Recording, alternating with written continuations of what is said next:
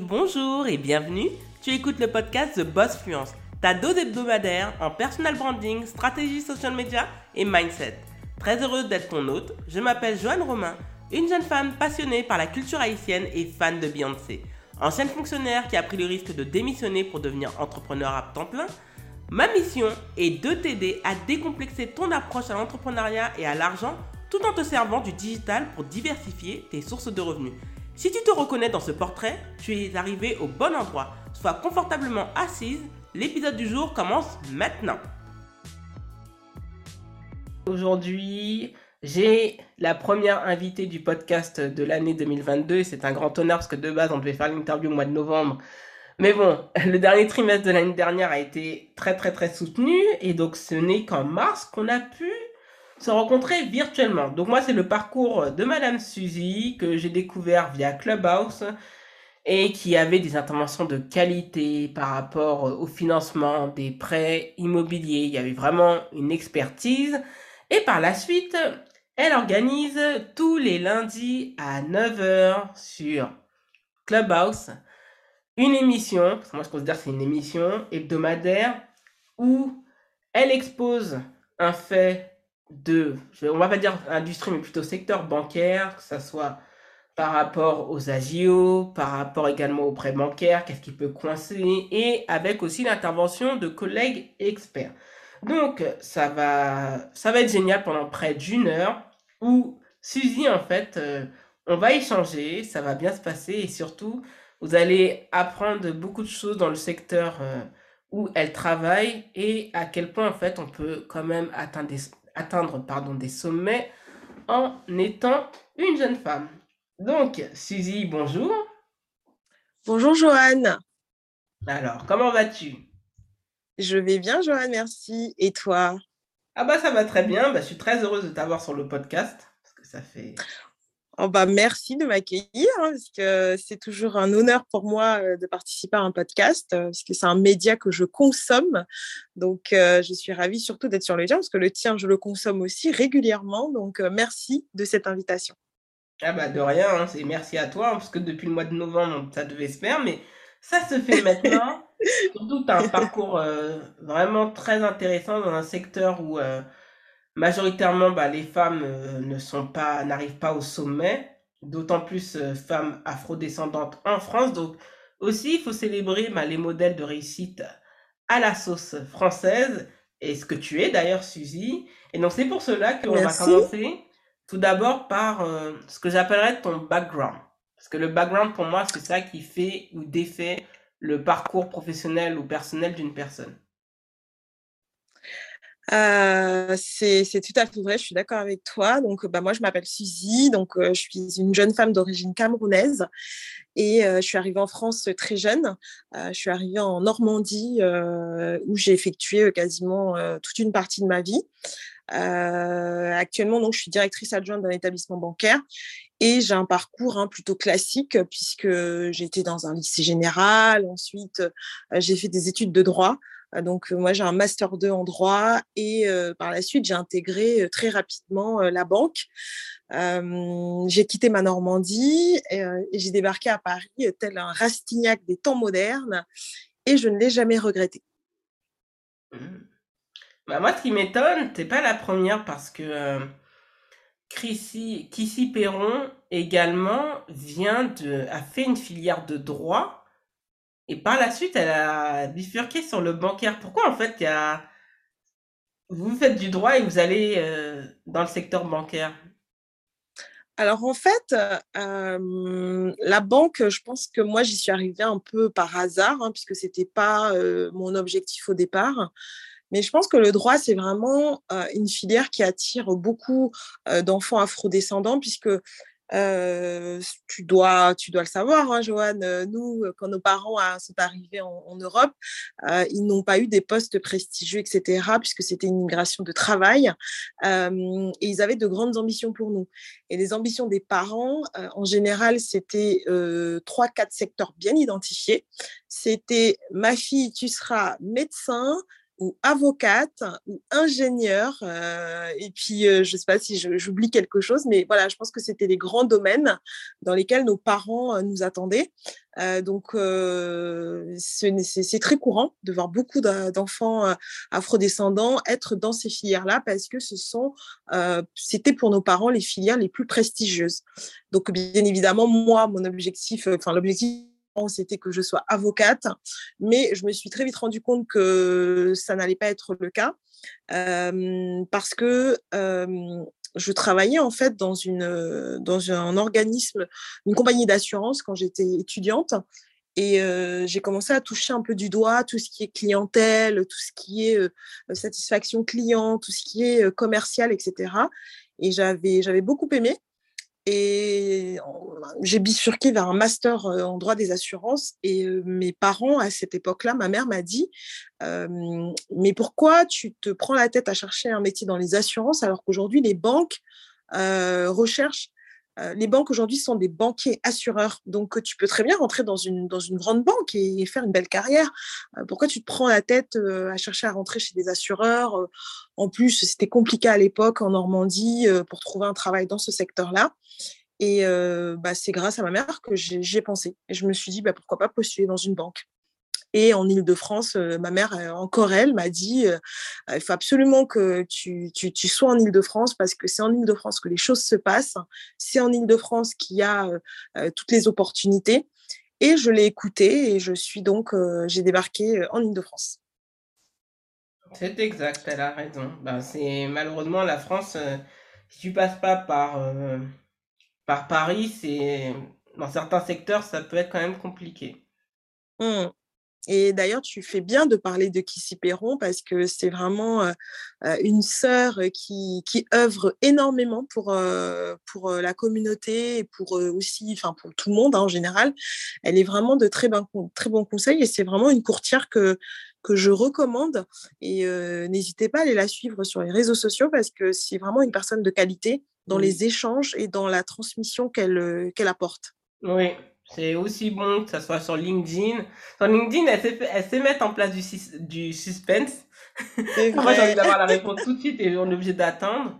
Mais euh, sur Instagram, oui, j'aime énormément parce que bah, j'aurais aimé euh, connaître ce type de compte il y a peut-être 5 ans.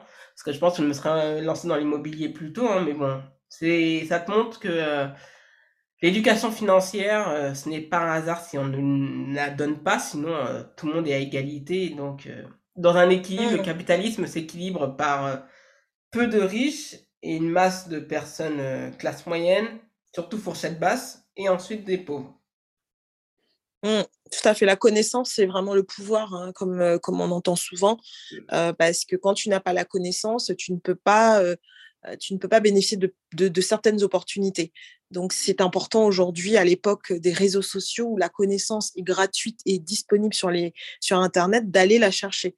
Tu vois, comme par exemple ton podcast, bah, c'est important d'écouter ce genre de podcast si on est un jeune entrepreneur ou si si on, si on se dit qu'on sera peut-être un, jour entrepreneur, bah, c'est important de suivre ces podcasts parce que c'est comme un cours à l'école en fait. On apprend de façon différente, mais euh, c'est une ressource vraiment euh, insoupçonnée et pleine de richesse. Ouais, exactement.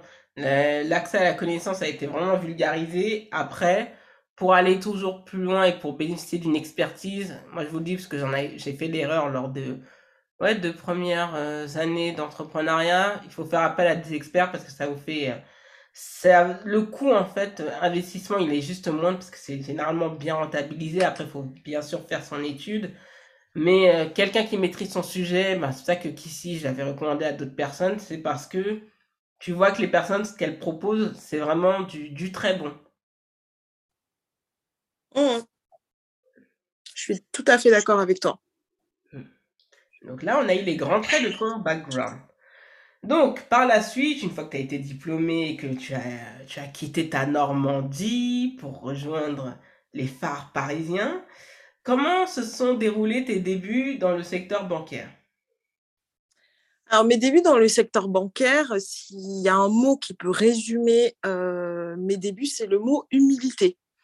Alors, humilité, pourquoi? Humilité parce que quand j'arrive dans le secteur bancaire, j'ai un bac plus 5 Et la banque qui me recrute me dit, ben voilà, Suzy, tu vas commencer à l'accueil. Donc, premier choc pour moi, parce que bah, quand vous faites des études et quand vous, vous êtes titulaire d'un master, jamais vous, vous, dites que quand vous allez commencer votre premier emploi, bah, vous allez être un guichet, quel qu'il soit d'ailleurs.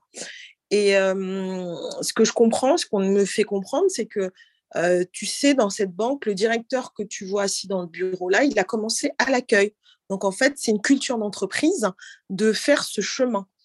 et quand j'en parle à mes proches, quand je, rentre à la maison, enfin mes, amis, mes, mes, proches sont un peu scandalisés en mode mais je comprends pas, franchement moi jamais j'accepte ça, j'ai un bac plus 5, jamais je me mets à un guichet, etc.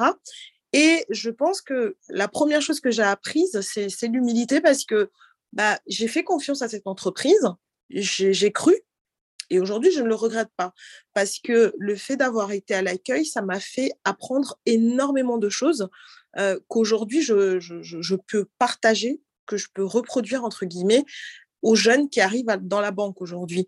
Je leur donne mon expérience et je pense que c'est quelque chose qui a été très formateur. Euh, parce que à l'accueil, euh, tu apprends plusieurs choses. Déjà, tu apprends le contrôle de soi. Parce qu'à l'accueil, les gens, bien évidemment, je ne fais pas de généralité, mais il y a une certaine partie des clients qui sont irrespectueux. C'est-à-dire que j'ai compris qu'à l'accueil, en fait, quand vous êtes à l'accueil, il y a ce qu'on appelle comme un biais d'incompétence qui est attaché à votre personne, un, biais de, manque d'intelligence. C'est-à-dire que les gens se disent que si tu es à l'accueil, bah, c'est parce que bah, tu es bête, en fait. Et ils, en sont des fois même agressifs, euh, alors que c'est l'inverse. C'est-à-dire que moi, j'ai découvert plus tard que la personne à l'accueil, c'est souvent la personne stratégique dans l'entreprise. C'est-à-dire que c'est souvent cette personne-là, paradoxalement, qui a un pouvoir insoupçonné. Et dommage qu'aujourd'hui, beaucoup de gens s'attachent encore aux apparences parce qu'il nous arrive d'avoir des directeurs d'agence à l'accueil. Parce mmh. que ça arrive que le chargé d'accueil soit malade, etc. Et ça amène souvent des situations cocasses parce que les clients, on entend certaines dire au directeur ou à la directrice d'agence, mais vous n'y connaissez rien, mademoiselle, appelez-moi la directrice, s'il vous plaît. Et c'est toujours très, très jouissif quand, quand tu entends ta directrice ou même quand, moi je réponds à la personne, bah, madame, c'est moi la responsable en fait. Donc, euh, euh, les gens sont toujours très étonnés. Donc, euh, ça, vraiment, c'est la première chose que, que j'ai appris. lors de mon, mes débuts dans le secteur bancaire, c'est vraiment l'humilité. Et ça, c'est une leçon vraiment que j'ai apprise. Et partout où je vais, personnellement, je respecte énormément les premières personnes que je rencontre quand je rentre dans une entreprise. C'est-à-dire que ce soit la, personne qui fait le ménage, que ce soit la personne qui vous ouvre la porte, le vigile, etc. Euh, il faut toujours dire bonjour et être respectueux. Et ça, c'est très important. Ouais, tu as vraiment tout dit. Effectivement, l'accueil, euh, ça peut être euh, plaisant et à la fois dur, parce que bon, les gens viennent, ils sont énervés, ils s'en prennent à tout le monde, alors que Parfois, c'est vrai que la personne euh, à l'accueil arrive à temporiser et puis la personne se rend compte que ah bah je m'excuse d'avoir été aussi bête. Euh. ben, voilà. Mais bon, malheureusement, c'est pas tout le monde et il peut même avoir des menaces euh, d'agression verbale, physique. Donc, Oui, c'est un poste très difficile. Hein, et on est toujours sujet à des, à des agressions verbales. Ça, c'est, c'est, c'est de plus en plus régulier. moi, par exemple, je, vais te raconter une petite anecdote. une fois, je suis à l'accueil parce que bah, la chargée d'accueil est malade ce jour-là, donc on, essaye de, on tourne à l'accueil hein, parce qu'il n'y a pas de raison que mon, conseiller d'agence soit le seul à rester à l'accueil toute la journée. donc on va, on s'entraide, c'est ça la, solidarité d'une agence et dans une entreprise. Et je suis à l'accueil il y a une dame qui vient chercher sa carte et je constate que sa carte n'est pas encore arrivée à l'agence. La carte est encore en cours de transport, visiblement. Et donc, je lui explique que malheureusement, on a, on a un retard dans l'acheminement des cartes. Et cette dame me dit, mais je ne comprends pas cette carte, pourquoi elle met autant de temps d'arriver Elle vient d'Afrique? Point d'interrogation. Et là, de deux choses l'une. Soit tu perds le contrôle de toi et tu réponds de façon insolente ou tu lui réponds de la même façon, soit tu, gardes le contrôle de toi, tu restes tranquille et tu lui réponds avec ton plus grand sourire. Je suis désolée, madame, de ce contretemps, mais ne vous inquiétez pas, la carte arrivera, je pense, sous deux, trois jours. Est-ce que je peux vous aider sur un autre domaine? Est-ce que vous avez un autre point que vous souhaitez aborder?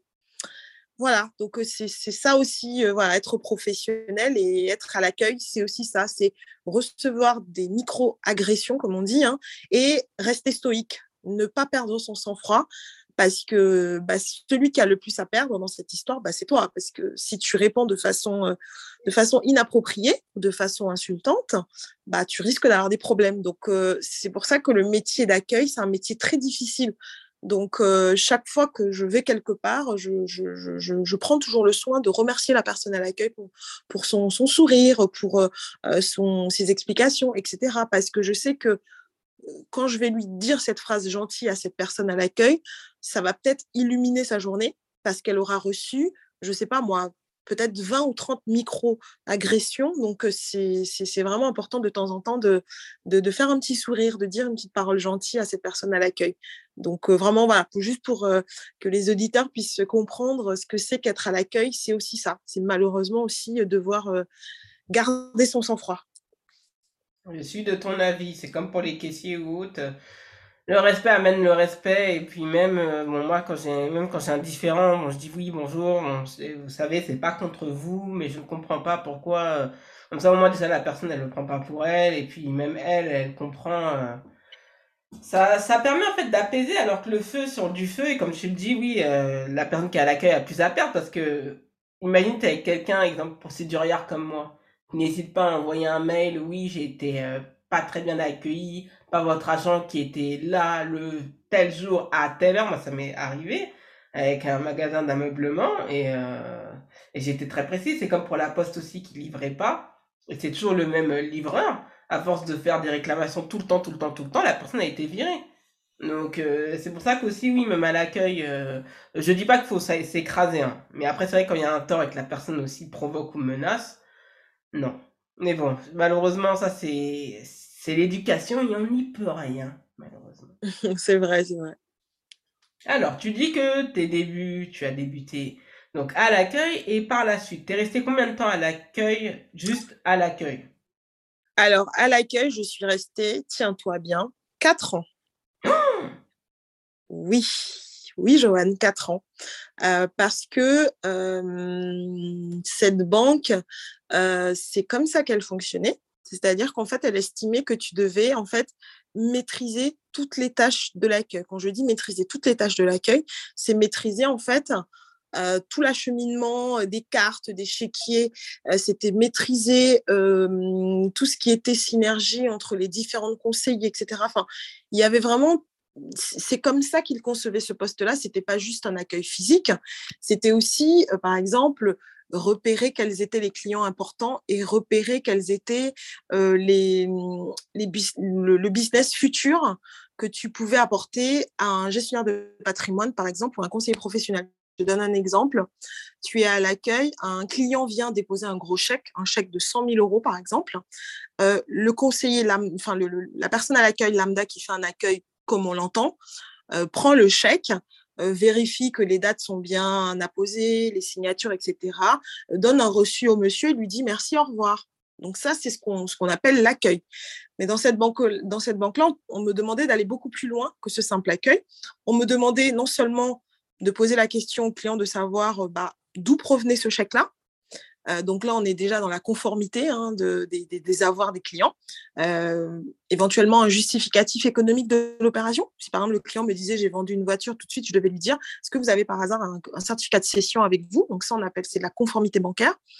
Ensuite, on me demandait de pousser un peu plus loin. Est-ce que vous avez des projets pour ce chèque-là qu'on est en train de déposer sur votre compte? Et fonction de ce que le client me disait, je lui disais ce serait de prendre rendez-vous avec votre gestionnaire de patrimoine. Si vous voulez, j'ai son agenda. Est-ce qu'on peut poser le rendez-vous tout de suite euh, Ou même alors, si le client me disait euh, non, mais de toute façon, cet argent, je ne veux rien faire, je ne veux pas de rendez-vous avec un gestionnaire en patrimoine, je pouvais lui proposer éventuellement d'ouvrir un compte sur livret où cet argent pouvait reposer. Et ça, on appelle ça de la dérivation. C'est-à-dire qu'en fait, la banque souhaite que les dépôts qui sont faits sur les comptes courants n'y restent pas. Euh, ce serait trop long à expliquer. On souhaite impérativement que les fonds soient sur des produits d'épargne. Ça peut être un produit d'épargne d'attente, hein. c'est pas nécessairement quelque chose avec un rendement ou avec des avec des, des, engagements sur l'indisponibilité des fonds. donc en fait, tu vois que à l'accueil, ce n'était pas un simple accueil comme on l'entend, c'était un accueil qui était triple, puisque je devais gérer la conformité des avoirs des clients, par exemple le, ce chèque de 100 000 euros, d'où il provient. Je devais faire de ce qu'on appelle de la synergie, être apporteur d'affaires pour les gestionnaires en patrimoine, puisque gestionnaire en patrimoine, ce client-là, il le verra jamais. Il est dans son bureau au deuxième étage, il ne sait pas ce qui se passe en bas. Donc, j'étais apporteur d'affaires puisque j'apportais des affaires à ces conseillers-là. Et troisième, troisième élément, j'étais moi-même, entre guillemets, une future conseillère, puisque je conseillais déjà les clients sur des placements, euh, sur euh, les taux d'intérêt, sur la fiscalité, etc. Donc, c'était en fait une sorte de pied à l'étrier qu'on te mettait pour pouvoir accéder rapidement à un poste de conseiller. Et c'était marrant parce que dans les autres banques, ça ne fonctionnait pas du tout comme ça. Euh, mais j'ai pu comprendre en fait pourquoi cette banque était si difficile par rapport au poste parce que j'ai tout appris de cette banque-là et aujourd'hui, ma rigueur me vient de cette banque-là parce qu'en fait, j'ai vraiment appris correctement le métier de banquier. Donc, ça peut paraître comme ça bizarre, mais ces quatre ans, c'était quatre ans de, c'était vraiment un précieux enseignement que, dont je garde encore les, les bienfaits aujourd'hui. Eh ben, comme quoi, hein, les, comme on dit, les balbutiements, ça mène bah, comme toi au sommet, il faut pas mépriser les, petits commencements parce que ça t'a appris la base qui euh, te poursuit euh, jusqu'à présent. Hein. Tout à fait, tout à fait. Comme quoi, les... il faut vraiment être humble hein, dans la vie. Je, l'explique encore aux jeunes aujourd'hui qui arrivent dans la banque. Euh, ils veulent tous être dans un bureau, ils veulent tous avoir une ligne directe, ils veulent tous avoir le portable de fonction, etc. Mais je leur explique que quand tu n'as pas fait tes classes, entre guillemets, euh, la vie, la carrière professionnelle, c'est un peu comme des escaliers que tu montes en fait. Euh, il y a des gens qui vont réussir à monter 4 par 4, mais pour la plupart, on doit monter un à un les escaliers en fait. Et c'est très important de ne pas sauter une marche parce que quand tu sautes une marche, en général, ce qui se passe, c'est que tu tombes. Hein. Donc, c'est, moi, je crois en ça. Hein. Je crois vraiment à ce côté. on n'a pas les choses du jour au lendemain. Et la vie me le prouve de toute façon que les choses s'acquièrent par le travail et par la persévérance. Et l'humilité, sincèrement, c'est une très grande qualité que, que j'essaye de, toujours garder à l'esprit et de toujours travailler. Tu as bien raison, je suis du même avis. Euh, bah oui, c'est comme quand j'ai vraiment commencé au sérieux bah, The Boss Fluence en 2020. Au début, tu mmh vois, c'était juste des histoires de citations et je postais le, le, des, euh, des retours du podcast. Et ensuite, je me suis contenté que de ça. Euh, il y avait pas vraiment. Après, c'est à partir vraiment de septembre. Ouais, septembre que j'ai commencé à vraiment avoir une stratégie de contenu. Ensuite, bien sûr, elle s'est étoffée au fil du temps. Et aujourd'hui, en fait, si j'arrive à créer du contenu, euh, un mois de contenu en même pas. Euh, en combien de temps même? En même pas 3-4 heures.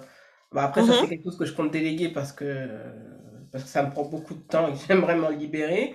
Mais tu mmh vois, ça, ça a pris du temps. Ça prend toujours mmh du temps. Et aujourd'hui, bah, si j'arrive à avoir du contenu qui est percutant, c'est.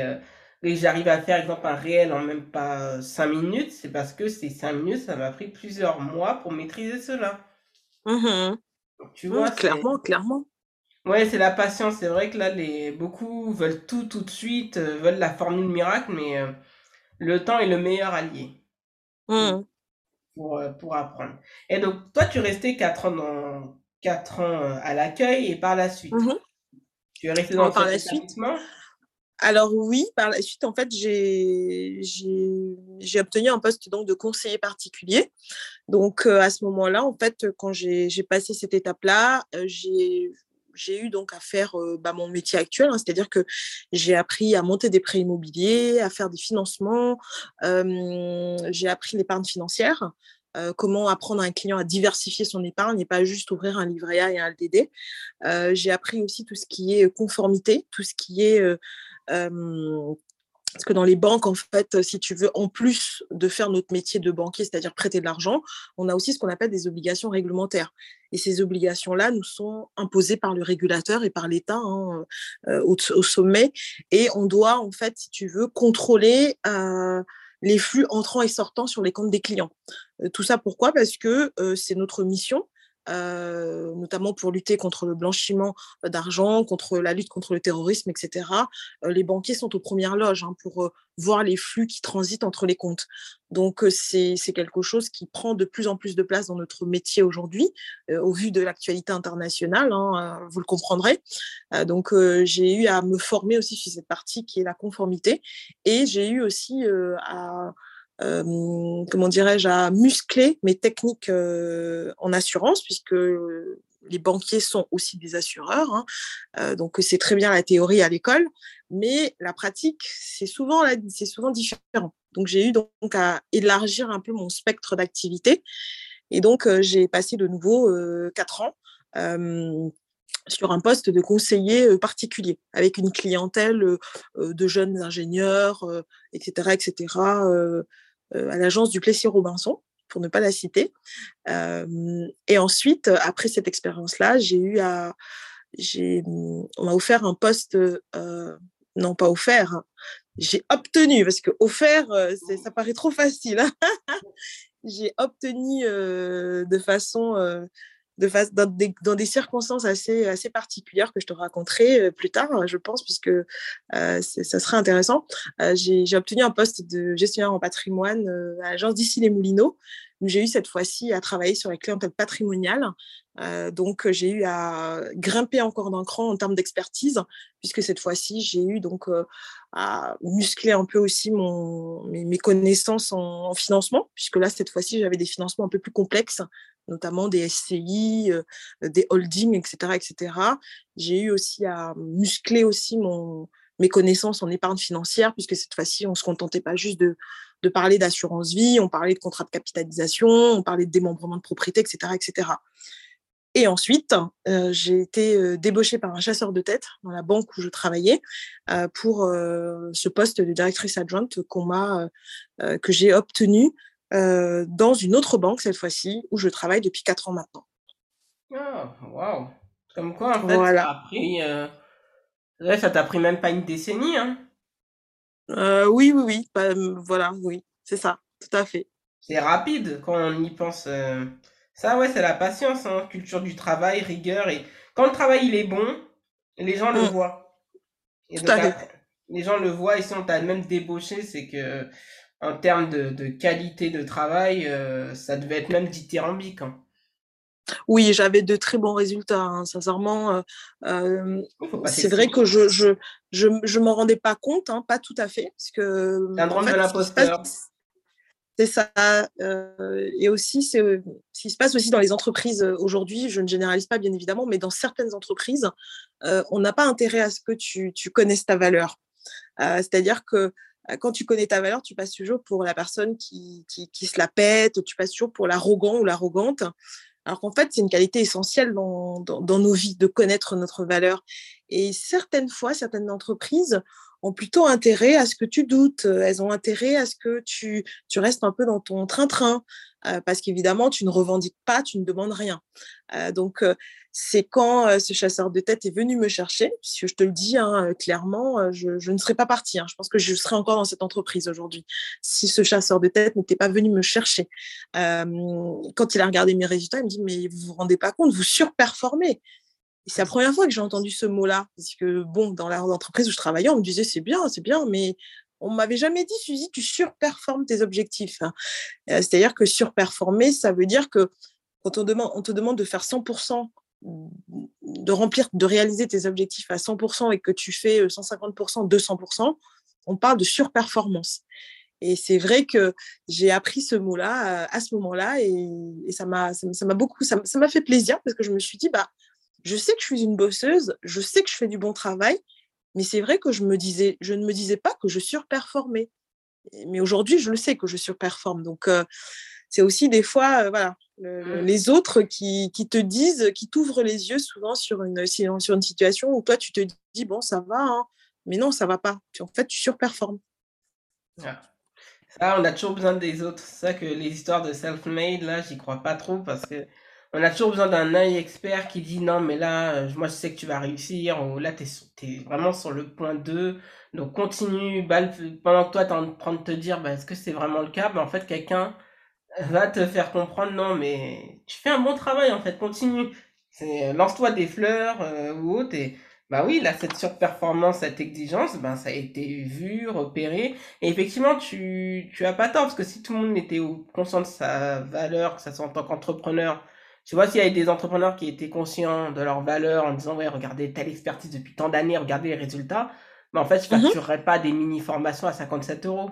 Voilà, j'hésiterais pas à se vendre pour 1000 et quelques euros. C'est comme pour les employés. Et en plus, surtout, ça dans l'imposteur, ça touche les femmes, mais encore plus les femmes, euh, bah, on peut dire les femmes euh, non blanches, hein, euh, surtout femmes noires, parce que vu qu'on voit pas des modèles régulièrement de réussite, ben on se dit ben qu'on est des fraudes, que c'est pas c'est pas pour tout le monde, alors qu'effectivement, il y a cette notion aussi, qu'on le veuille ou non, de, de surperformance qui nous touche. Mhm.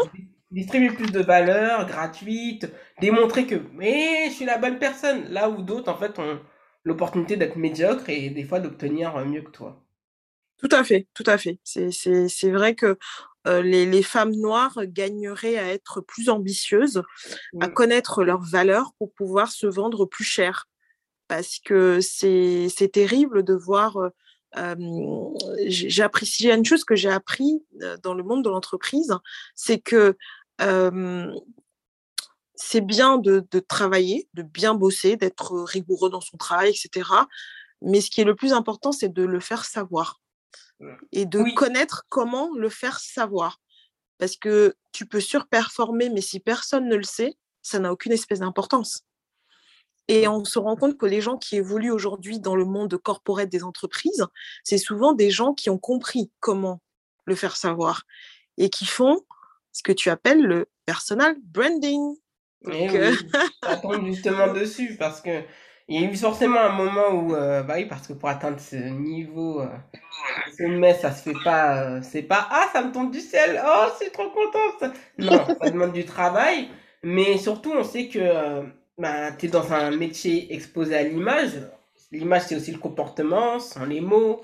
Donc, euh, le moment où tu as décidé d'ambitionner euh, à des postes plus prestigieux, comment as-tu opéré cette transformation en termes de mindset et aussi en termes de branding? Alors en fait, euh, ça a été simple. Je me suis, je, suis aperçue en fait que dans la vie, tu as des gens à qui on propose des opportunités Enfin, nous, les femmes noires, euh, nous connaissons très bien euh, ça, puisque nous, on ne nous les propose pas souvent, des opportunités. C'est les autres femmes hein, qu'on va souvent chercher, à qui on propose des opportunités. je me suis rendu compte que si je continue à rester statique, à rester dans mon, petit trou, entre guillemets, euh, les choses n'allaient pas venir comme ça d'elles-mêmes. Et en fait, je vais te raconter une anecdote hein, qui m'a qui me poursuit encore aujourd'hui. Ça s'est passé en 2015, aujourd'hui on est en 2022 et j'y pense encore.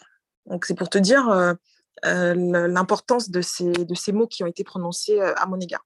En fait, j'avais, je, travaillais avec un, directeur de, de branche avec qui je m'entendais très bien au demeurant, j'avais aucun problème avec lui, qui me dit un jour, comme ça, hein, au détour d'une conversation informelle, on allait déjeuner on était un groupe hein, de, banquiers, on allait déjeuner. Il me dit Suzy, tu, sais quels, quels, sont tes défauts? Je lui dis Bah non, enfin, je, je, dis Bah non, je dis les moi. Et comme ça, sur le ton de la blague, il me dit Ton premier défaut, c'est que tu es une femme, et ton deuxième défaut, c'est que tu es noire. Et je suis restée bouche bée.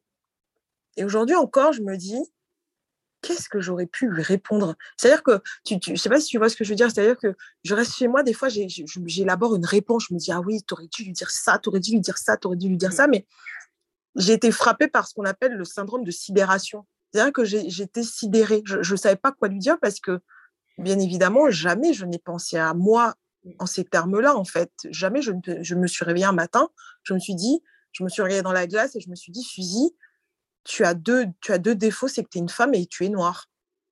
Et jusqu'aujourd'hui, cette phrase me poursuit. mmh. pour te dire en fait comme, comment ça m'a marqué en fait. Je sais pas si tu vois ce que je veux dire. Bah oui, parce que ça te travaille, ça peut te bouffer. Après, ça éveille en toi le fait que tu es illégitime et qu'en plus, au-delà de ça, on, fait d'un genre et d'une ethnicité un défaut. Alors qu'en fait, ce sont des. Ok, on peut changer, on peut changer de sexe. Hein. On peut hein? de. On peut travailler sur ses défauts, mais, ça, qu'est-ce que je peux y faire? C'est ça, je peux pas changer ma couleur de peau, je peux pas changer mon sexe, entre guillemets, quoi. Donc, je, je, je, je, je, me, je me dis, mais, mais on peut pas dire ça à quelqu'un, en fait. Je, je, me dis, c'est pas, c'est pas possible, mais je me dis, bah, bah oui, il y a, y a des gens qui pensent ça. Il y a des gens qui, heureusement, on va pas généraliser, mais il y a certaines personnes, quand ils voient une femme noire, ils se disent, bah voilà, cette femme, elle a deux défauts, elle est femme et elle est noire. Et donc, pour en revenir à l'ambition au poste prestigieux, j'ai cette anecdote-là qui me, qui me pousse toujours à me dépasser parce que pour moi, c'est l'inverse. Hein, c'est plutôt une qualité d'être une femme et d'être noire. Euh, et il y a quelque chose, en fait, qui euh, qui a changé quelque chose dans mon esprit, c'est l'audace. Pourquoi je dis l'audace? C'est qu'un jour, j'ai décidé d'être audacieuse. C'est-à-dire que je me suis dit, Suzy, il y a des gens dans la vie, on leur offre des opportunités, il y a les, il y a les autres qui doivent arracher les opportunités. Mmh. Et euh, je travaillais à l'époque au Plessis Robinson et j'étais, c'est une très belle agence, plutôt une cliente. Plessis Robinson, pour ceux qui ne connaissent pas, c'est en 92 dans les Hauts-de-Seine, c'est juste à côté de Sceaux.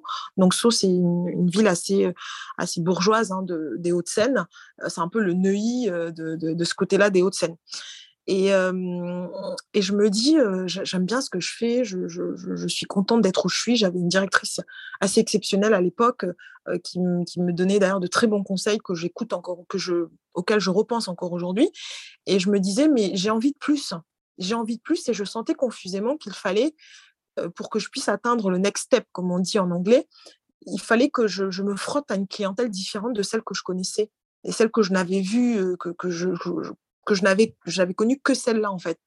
Je me suis dit j'aimerais travailler avec une clientèle patrimoniale, j'aimerais travailler entre guillemets pour pour ceux qui, qui, n'ont pas compris le mot patrimonial, j'aimerais travailler avec des riches, j'aimerais travailler avec des gens qui ont vraiment de l'argent.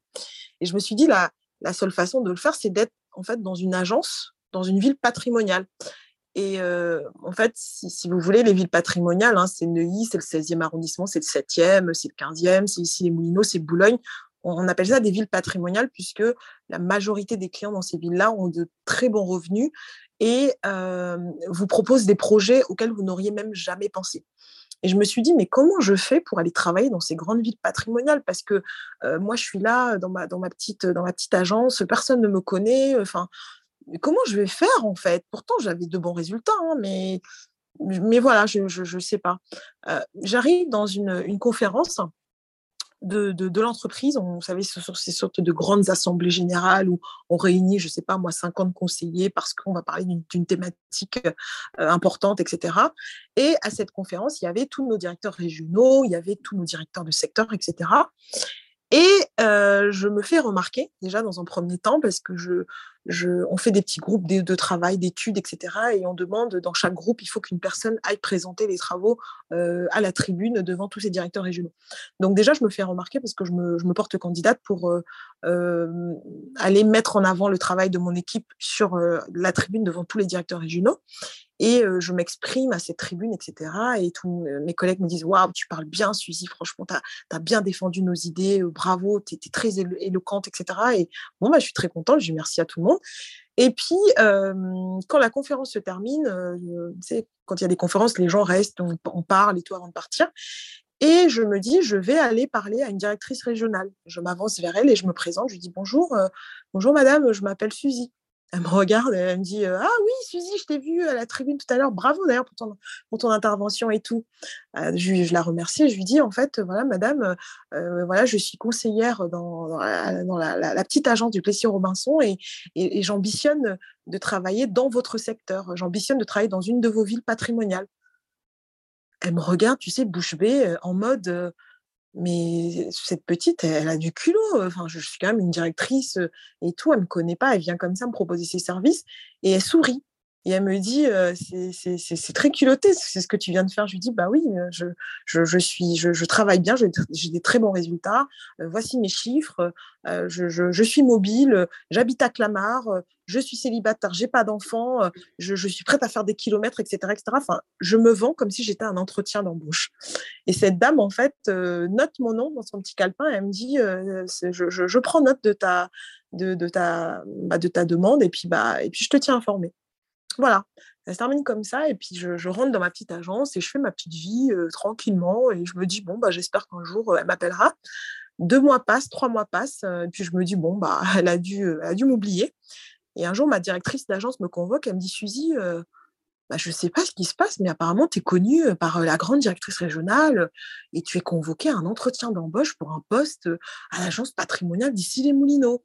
Et elle me regarde avec des grands yeux comme ça. Elle me dit, mais je comprends pas, tu la connais d'où c'est ça. Parce que bien évidemment, ce n'était pas ma directrice qui m'avait pistonné pour ce poste-là. Euh, du coup, elle-même, elle est surprise de dire qu'un de ces éléments est convoqué à un entretien pour un poste, un poste patrimonial, alors qu'elle-même n'a pas soumis ma candidature à ce poste-là. Et je lui dis, bah, en fait, je l'ai rencontré à la conférence. Tu il y a trois mois, j'étais à la conférence et tout. Bah, je suis allée lui proposer mes services, en fait. Et elle me regarde, elle se met à rigoler. Elle me dit, mais Suzy, mais t'es folle. Je lui dis, bah non, enfin, comment ça, je suis folle, euh, je, veux ce poste euh, et je, voilà, je suis allée postuler. Et donc, euh, je pense que c'est ce jour-là, ce, shift, entre guillemets, qui s'est fait à ce moment-là. J'ai décidé à ce moment-là d'être audacieuse. J'ai décidé que j'allais, m'attaquer à, un nouveau challenge. J'allais pas rester dans mon coin. J'allais aller chercher les opportunités parce que je sais que je suis une femme noire c'est très rare que les opportunités viennent de façon naturelle à moi. Il faudra toujours que je me batte pour obtenir des opportunités. Et j'ai passé des entretiens hein, pour ce poste. Je n'étais pas la seule candidate, bien évidemment.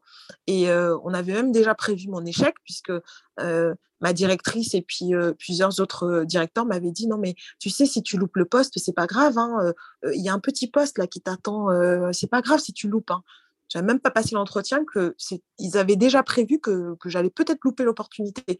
Euh, et, j'ai réussi cet entretien et j'ai obtenu ce poste-là. Et ça a été une des plus belles expériences de ma vie. Euh, donc euh, voilà, en résumé, hein, ça, j'ai pas été très longue. ce moment où j'ai décidé d'ambitionner. Clairement, c'était vraiment un moment fondateur dans ma, dans ma carrière. Ah bah oui, audace, confiance en soi, prise de risque. Et oui, les opportunités, en fait, elles se... Euh, c'est pour ça que beaucoup de personnes disent oui, mais moi j'ai manifesté pour, ou j'ai, euh, ou encore, euh, c'est, oui, tu sais, il y a toujours ce mantra de je manifeste, je reçois, mmh d'accord, mais entre manifester et recevoir, faut d'abord faire le travail, parce que les gens, en fait, ça tombe pas du ciel. Et là, en fait, ça a montré une chose, c'est que l'audace, oui, c'est une prise de risque, mais dans tous les cas, qu'est-ce qu'il y avait à perdre? Au pire, elle te disait euh, non, mais c'est pas la peine, au revoir. Au moins, tu hein? n'avais pas le risque de fantasmer. Et une autre mhm. risque qui a été payant, c'est que tu as été remarqué et que oui, elle a pris trois mois, mais ça montre que euh, je pense qu'elle avait déjà été enthousiaste. Elle a dû faire tourner plein de mhm. personnes, comme ça se passe dans l'entrepreneuriat. C'est-à-dire que, par exemple, pour le mentoring de Safia de, copy, de copywriting, là, Safia de mhm. euh, je suis allé faire euh, ce qu'on appelle une étude de marché, voir ce qu'est proposé la concurrence. Et j'ai vraiment regardé, regardé. Et en fait, dès le début, je savais que c'était Safia. Je suis quand même allé voir pour comparer, mais après, dans ma tête, non, ça peut être que Safia et pas une autre personne. Et effectivement, j'ai pris son mentorat et je le regrette pas. Bah, c'est comme toi, en fait. Elle savait que c'était toi, mais pour mhm. éviter d'être induite en erreur, elle a sourcé d'autres personnes. Elle a vu que, ah non, en fait, euh, c'était Suzy et pas une autre. Donc voilà. Et justement, euh, parce que, ok, tu as eu ça euh, en termes de mindset, mais en termes d'image, parce que aussi tu es, dans un emploi d'image aussi. Mmh mmh en termes d'image, je pense que euh, c'est très important d'être en accord avec soi-même et c'est très important mmh, d'être en accord avec ce qu'on projette vers les autres. C'est-à-dire qu'à une époque de ma vie, j'ai pris beaucoup de poids J'étais vraiment en obésité, je pesais plus de 100 kilos. Et je me suis rendu compte que mon image ne reflétait pas ce que je voulais donner comme impression aux gens. Puisqu'aujourd'hui, on le sait, on vit quand même dans une société grossophobe. et pour les gens, le gros ou la grosse n'est pas dynamique. Vous dites que vous êtes dynamique, si vous êtes gros, on se dit, mais c'est n'importe quoi, c'est pas possible. Un gros, c'est forcément quelqu'un de paresseux, c'est forcément quelqu'un qui ne fait que manger toute la journée, euh, alors que c'est complètement faux. je me suis aperçue qu'il fallait que je perde du poids pour retrouver une image de moi que j'allais d'abord aimer et pour pouvoir refléter ce que je voulais auprès des gens. Je voulais refléter l'image d'une personne dynamique, je voulais refléter, refléter l'image d'une personne sûre d'elle, euh, je voulais refléter l'image d'une belle femme, chose que j'étais à l'intérieur de moi-même. Mais cette enveloppe ne me permettait pas, en fait, de pouvoir refléter ça comme un miroir vis-à-vis des gens. Et ça vient, c'est de là aussi que vient mon audace, parce que quand j'ai perdu tout ce poids-là, j'ai perdu quasiment plus de 30 kilos, j'ai l'audace est arrivée. J'ai eu confiance en moi. J'étais confiante en ma personnalité, puisque j'ai toujours su que j'étais quelqu'un de dynamique, j'étais quelqu'un d'énergique, j'étais quelqu'un d'intelligent. Mais j'avais cette barrière des kilos qui me qui, m'oppressait. Et euh, cette audace-là que j'ai eue pour aller voir cette directrice euh, régionale, bah, j'avais perdu ce poids-là à ce, moment-là. Et euh, je pense que ça fait partie aussi de, du poste, en fait. Il y a certains postes prestigieux. Je suis, je suis désolée, il y a certains postes encore où, malheureusement, quand tu es gros, on ne te projette pas sur ce poste-là. Et effectivement, dans les belles agences patrimoniales, je, je pense, je, le pense, ça c'est ma conviction euh, personnelle, que si j'étais encore obèse à plus de 100 kilos, cette dame ne m'aurait jamais rappelé. Je pense qu'il y avait une alliance entre mon intelligence, mes résultats, euh, ma présentation qui était impeccable, euh, qui, m'a donné l'opportunité d'avoir ce poste-là. Donc aujourd'hui, on, dit que l'habit ne fait pas le moine. moi, je m'inscris en faux par rapport à ça, puisqu'on est dans une société de l'image. Aujourd'hui, l'image, c'est primordial. C'est-à-dire que, que l'image vaut tout, que, des gens sont prêts à acheter rien que sur l'image. Le produit, des fois, ne vaut rien, mais puisque l'image est belle, on achète. Euh, donc, euh, euh, moi, je pense qu'il faut faire coïncider l'image et la compétence. Là, c'est le jackpot assuré. Donc, c'est hyper important.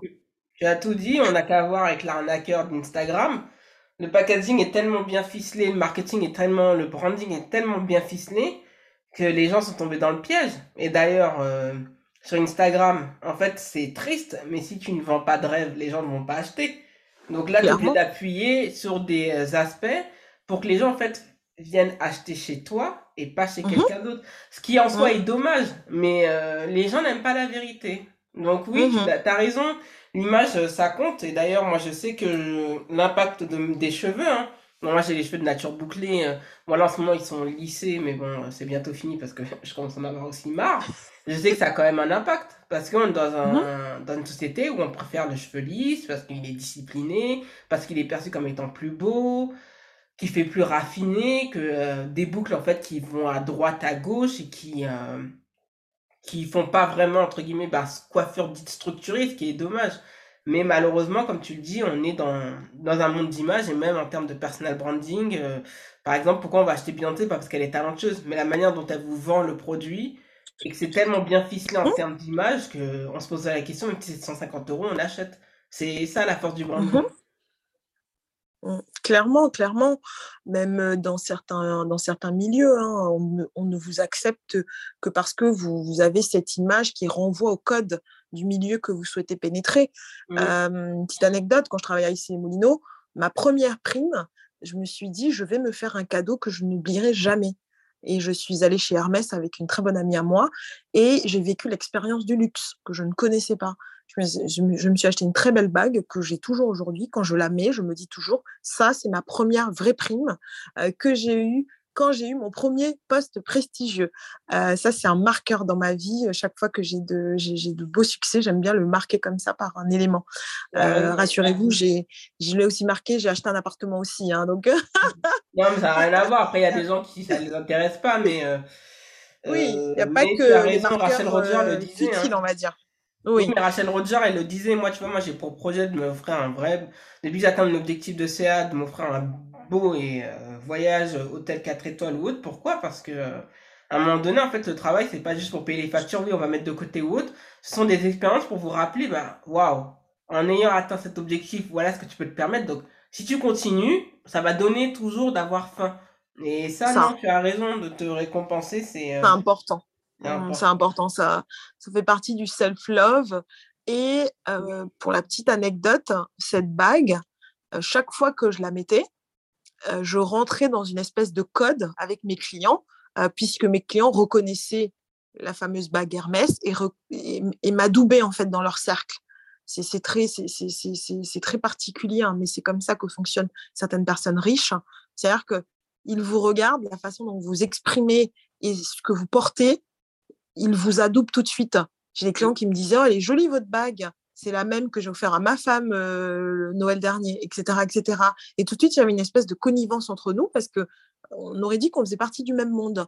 C'est pour ça que je dis souvent que il ne faut pas se fier à l'apparence, mais l'apparence vous aide à pénétrer certains milieux. C'est vrai. je ne sais que dire, tu as totalement, tu as totalement raison. Hein. C'est ce qu'on disait en coulisses tout à l'heure, même sur Instagram. c'est important, exemple, au moins d'être propre, bien coiffé. on ne demande pas que ça soit tiré à quatre épingles.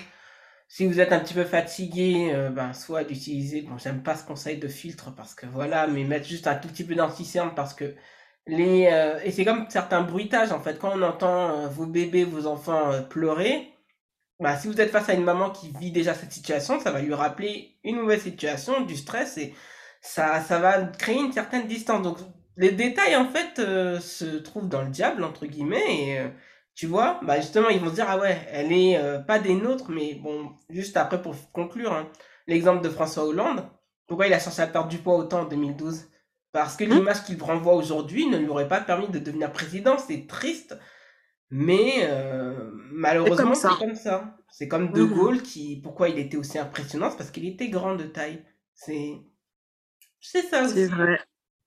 C'est ça. C'est vrai, ça a joué dans, dans, leur ascension politique. Hein. Ça a joué. Hein. Mmh. Ah, mais bien sûr. Hein. Bah, exemple, Obama, le fait qu'il sourit, ou Kamala Harris, le marqueur de son branding, c'est le sourire. Et même quand elle disait oui, euh, à Mike Pence, euh, au vice-président à l'époque, là, il, elle disait Ouais, mais laisse-moi parler, elle sortait toutes ses dents. C'est important. Mhm. C'était très calculé, mais ça a fonctionné. Le paraître, hein, la, la perception, c'est très important. Et les gens, ça, surtout les femmes, flairer quand c'est vrai, quand c'est pas vrai. C'est ça, on fait l'arnaqueur de Tinder. Eh mais justement, on va parler, mais là c'est pas d'arnaqueur, mais ça c'est justement c'est en lien avec ton métier, bah, de la room hebdomadaire que tu tiens sur la finance euh, sur Clubhouse, parce que oui c'est sur Clubhouse que je t'ai connu. Donc, en quoi tu peux me résumer en quoi consiste cette room, le pourquoi de cette création de room, parce que je pense que peut-être tu as eu de la demande, et mm-hmm. euh, est-ce que actuellement tu fais comme certains, c'est-à-dire tu enregistres les rooms et tu en fais des podcasts par la suite?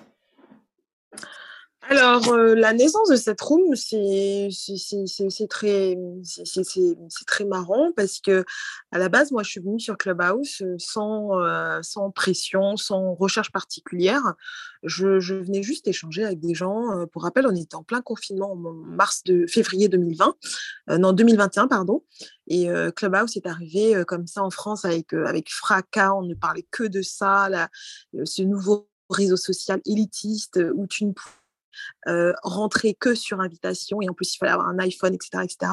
Donc moi j'y suis allée un peu voilà comme ça pour échanger et au départ c'était super intéressant, il y avait beaucoup de rooms hein, puisque le concept de Clubhouse c'est des rooms audio. je me suis très vite posé la question de me dire Suzy, quel est ton objectif sur ce réseau social?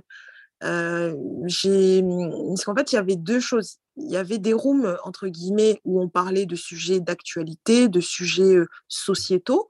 et je me rendais bien compte que c'était vraiment des rooms très compliqués parce qu'il y avait beaucoup de polémiques, les gens étaient enflammés, ça dérapait très rapidement, etc., etc. Enfin, ça a débouché même sur des, des, des, des dépôts de plainte à la police. C'est allé quand même très loin sur certaines rooms. Et je me suis dit, moi, ça m'intéresse pas de raconter ma vie, en fait. Euh, j'ai mes amis qui sont là pour ça, j'ai ma famille qui est là si j'ai envie de me plaindre, euh, si je suis, j'ai une déception que j'ai envie d'en parler. Je n'ai pas spécialement envie d'en parler à des inconnus. Par contre, ce que je souhaite, c'est échanger, mais sur des choses qui vont me faire grandir. C'est-à-dire que c'est sympa de temps en temps d'aller parler de la pluie du beau temps avec des gens que tu connais pas, mais c'est encore mieux de parler de choses intéressantes et d'apprendre des choses. C'est-à-dire que quand je vais sur Clubhouse, j'aime bien apprendre des choses. J'aime bien, quand je ressors de là, me dire Ah, tiens, ah, je ne connaissais pas ce, ce, concept. Je vais aller voir sur Google, je vais aller creuser un peu, etc. Moi, c'est vraiment ce qui, me, ce qui me drive dans la vie, c'est ma curiosité. Je suis mon cerveau se nourrit de ça. Je, mon cerveau doit être constamment stimulé, nourri. C'est comme ça que je suis, c'est ma personnalité. Donc, quand je suis arrivée sur Clubhouse, moi, je me suis rendu compte que j'aimais bien les rooms où on parlait de sujets euh, divers et variés, mais où j'apprenais des choses. Si c'était juste être dans des rooms sur les sugar euh, sur des rooms où euh, on parlait des hommes capables, un homme capable, c'est quoi? C'est un homme qui t'invite au restaurant, qui va t'acheter la dernière chaussure à la mode, le sac, Chanel, machin. Enfin, Franchement, euh, j'ai vite fait le tour de ces sujets-là. Et je me suis dit, qu'est-ce que toi, tu peux apporter sur Clubhouse? Et en fait, j'ai rencontré euh, une très bonne amie à moi aujourd'hui qui s'appelle Stéphanie Givenchy. Et on a fait le même constat. On a fait le constat que nous, on, venait apprendre des choses, on venait apprendre des autres.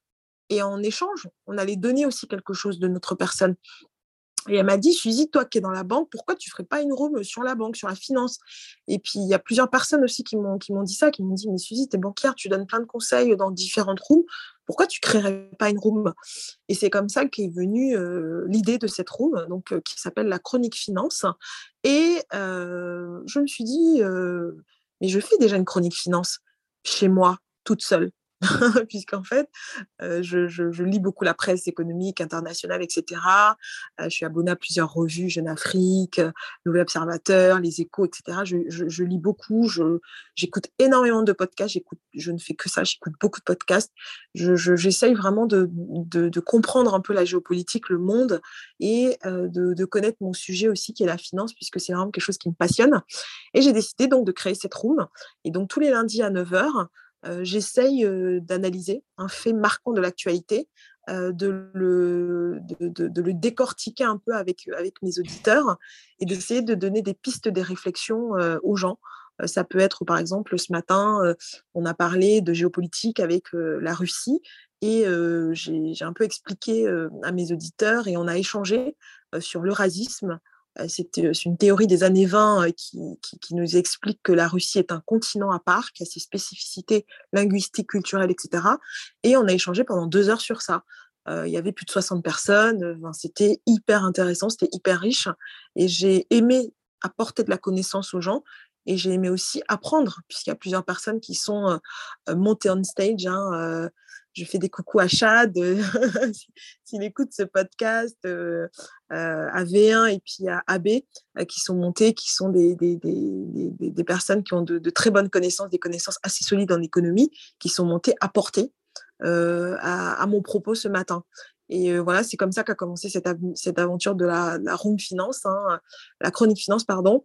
Et au départ, j'étais suivie par cinq personnes, ma sœur, enfin mes deux sœurs et mes copines.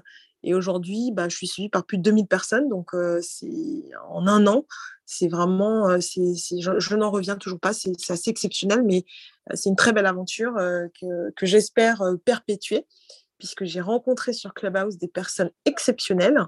D'ailleurs, je t'ai rencontré, Joanne, donc je, me rends compte que Clubhouse, vraiment, c'est, c'est, vraiment un, réseau très riche. Mmh, c'est un réseau vraiment très riche. Et vraiment, je vous encourage, hein, les auditeurs, si vous n'êtes pas sur Clubhouse, il faut absolument y être parce que c'est l'un des réseaux aujourd'hui où on apprend le plus, à mon sens, euh, où on n'est pas juste passif à ingurgiter des images, des vidéos, des, voilà, des, des choses qui sont sympas au demeurant, hein, mais ce qui est important, c'est d'évoluer dans la vie. C'est de se dire Ah, tiens, j'ai entendu Suzy qui, expliquait que les taux sont bas aujourd'hui, euh, qu'aujourd'hui, euh, un apport, euh, si on constitue un apport, on peut négocier tant sur le taux d'intérêt de, son prêt. Ah, bah demain, je vais à ma banque, je vais essayer d'appliquer les conseils de Suzy, etc. Et je vais gagner quelque chose. Donc, moi, c'est ça qui m'intéresse. C'est vraiment la richesse des échanges et la richesse de la connaissance. Tu as tout dit, hein. Parce que idem, ça, c'est aussi ma, thématique. Partager des connaissances, tu vas faire comprendre par exemple que euh, le personal branding, vous. C'est, les gens se, se consacrent uniquement, ouais, stratégie, stratégie, stratégie. Euh, la meilleure des stratégies, même bien exécutée, en fait, sans image euh, de marque bien ficelée, c'est quand dit, comme tu le dis, c'est la voix. T'as pas eu, on t'a pas pris juste parce que tu avais perdu du poids. Mais qu'est-ce qui se passe? L'intervention remarquée, donc il y a aussi l'expertise qui englobe le tout. Il y a aussi le fait de distiller des connaissances et euh, avec un storytelling parfois bien ficelé qui fait asseoir ton autorité d'expert et qui fait bah, de ton image un élément à convaincre, à attirer les bonnes personnes, créer un réseau assez bien constitué de, de talents euh, de tout, euh, tout secteur, pour ensuite ben, euh, faire aussi gagner de l'argent, hein, parce que les gens ils se rendent pas compte, mais il n'y a pas que Instagram, LinkedIn, que les réseaux sociaux, ce sont des tremplins. Mais cette notion d'image de marque, tu l'as dit, hein, le fait que oui, tu t'es bien vendu, que euh, par exemple même toi, bah, ok, moi je traite vos comptes, mais moi aussi je fais bien de l'argent. Regardez, ah bah la même bague ou autre. Donc aussi ce sont, euh, ça résonne dans l'esprit des euh, de l'interlocuteur et ça lui donne envie. Hein. C'est le personal branding, c'est ça. C'est pas susciter la défiance, c'est donner envie en fait. C'est vraiment très important aujourd'hui le personal branding parce que comme tu le dis, hein, euh, si tu ne suscites pas l'adhésion, euh, ça va être très compliqué de, de vendre tes services ou euh, de proposer tes compétences. Hein.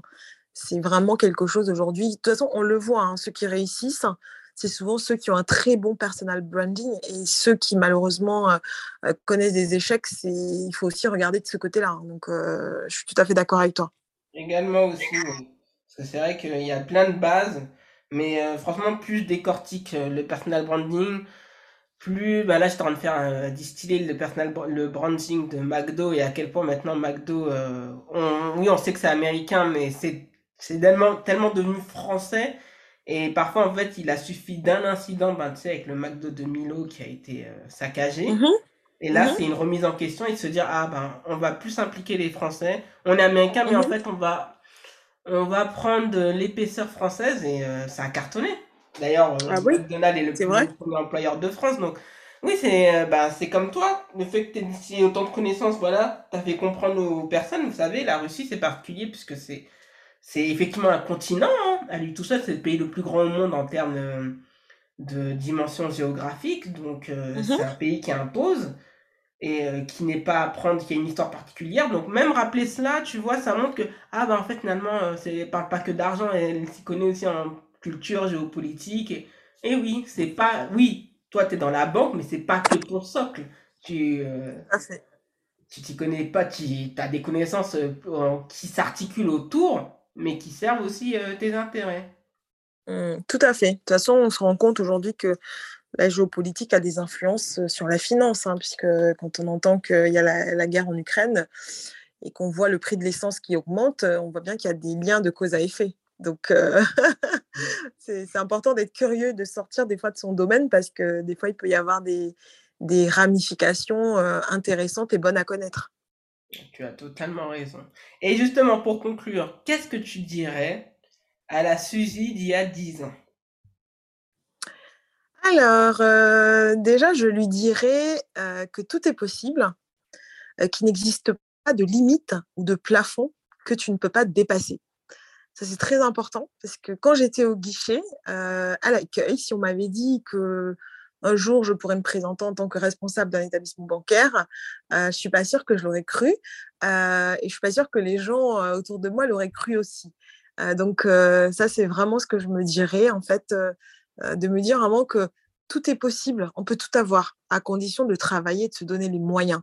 c'est vrai que ça fait un peu cliché comme ça de dire ça, mais c'est très, très important. Je le dis aussi à mes clients d'ailleurs. Euh, quand mes clients euh, me disent non mais là le taux du prêt là c'est 1,30 que vous me proposez Suzy euh, c'est il faut il faut faire quelque chose. Je, je, veux un, meilleur taux. Je leur dis vous voulez quoi?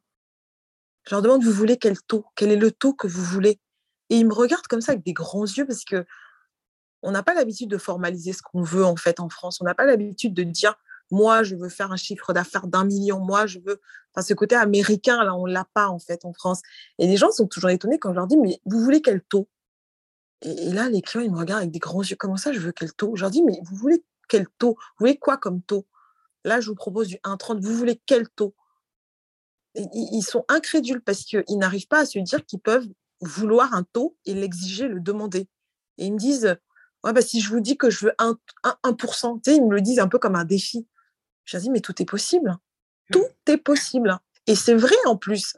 C'est-à-dire que si nos les auditeurs, tes auditeurs, euh, Joanne, nos auditeurs aujourd'hui ne le savent pas, tout est possible à la banque. C'est-à-dire que moi, j'ai vu des choses extraordinaires, des choses que je ne pensais même pas possibles qui se sont faites. Donc, ça veut dire que tout est possible. Et ça, c'est valable pour tout dans la vie. Il ne faut pas avoir de pensée limitante, il ne faut, il ne faut pas se bloquer. Il faut avoir le courage de dire ce que l'on veut et de se le dire déjà à soi-même le matin quand on se lève devant le miroir. Je veux être directrice d'agence, je veux faire un chiffre d'affaires de 1 million d'euros. Il faut se le dire et se le dire et se le dire encore. Et ensuite, le dire aux autres. Et c'est comme ça, je pense, qu'on arrive à se convaincre qu'on va atteindre le million en termes de chiffre d'affaires ou qu'on va être directrice d'agence.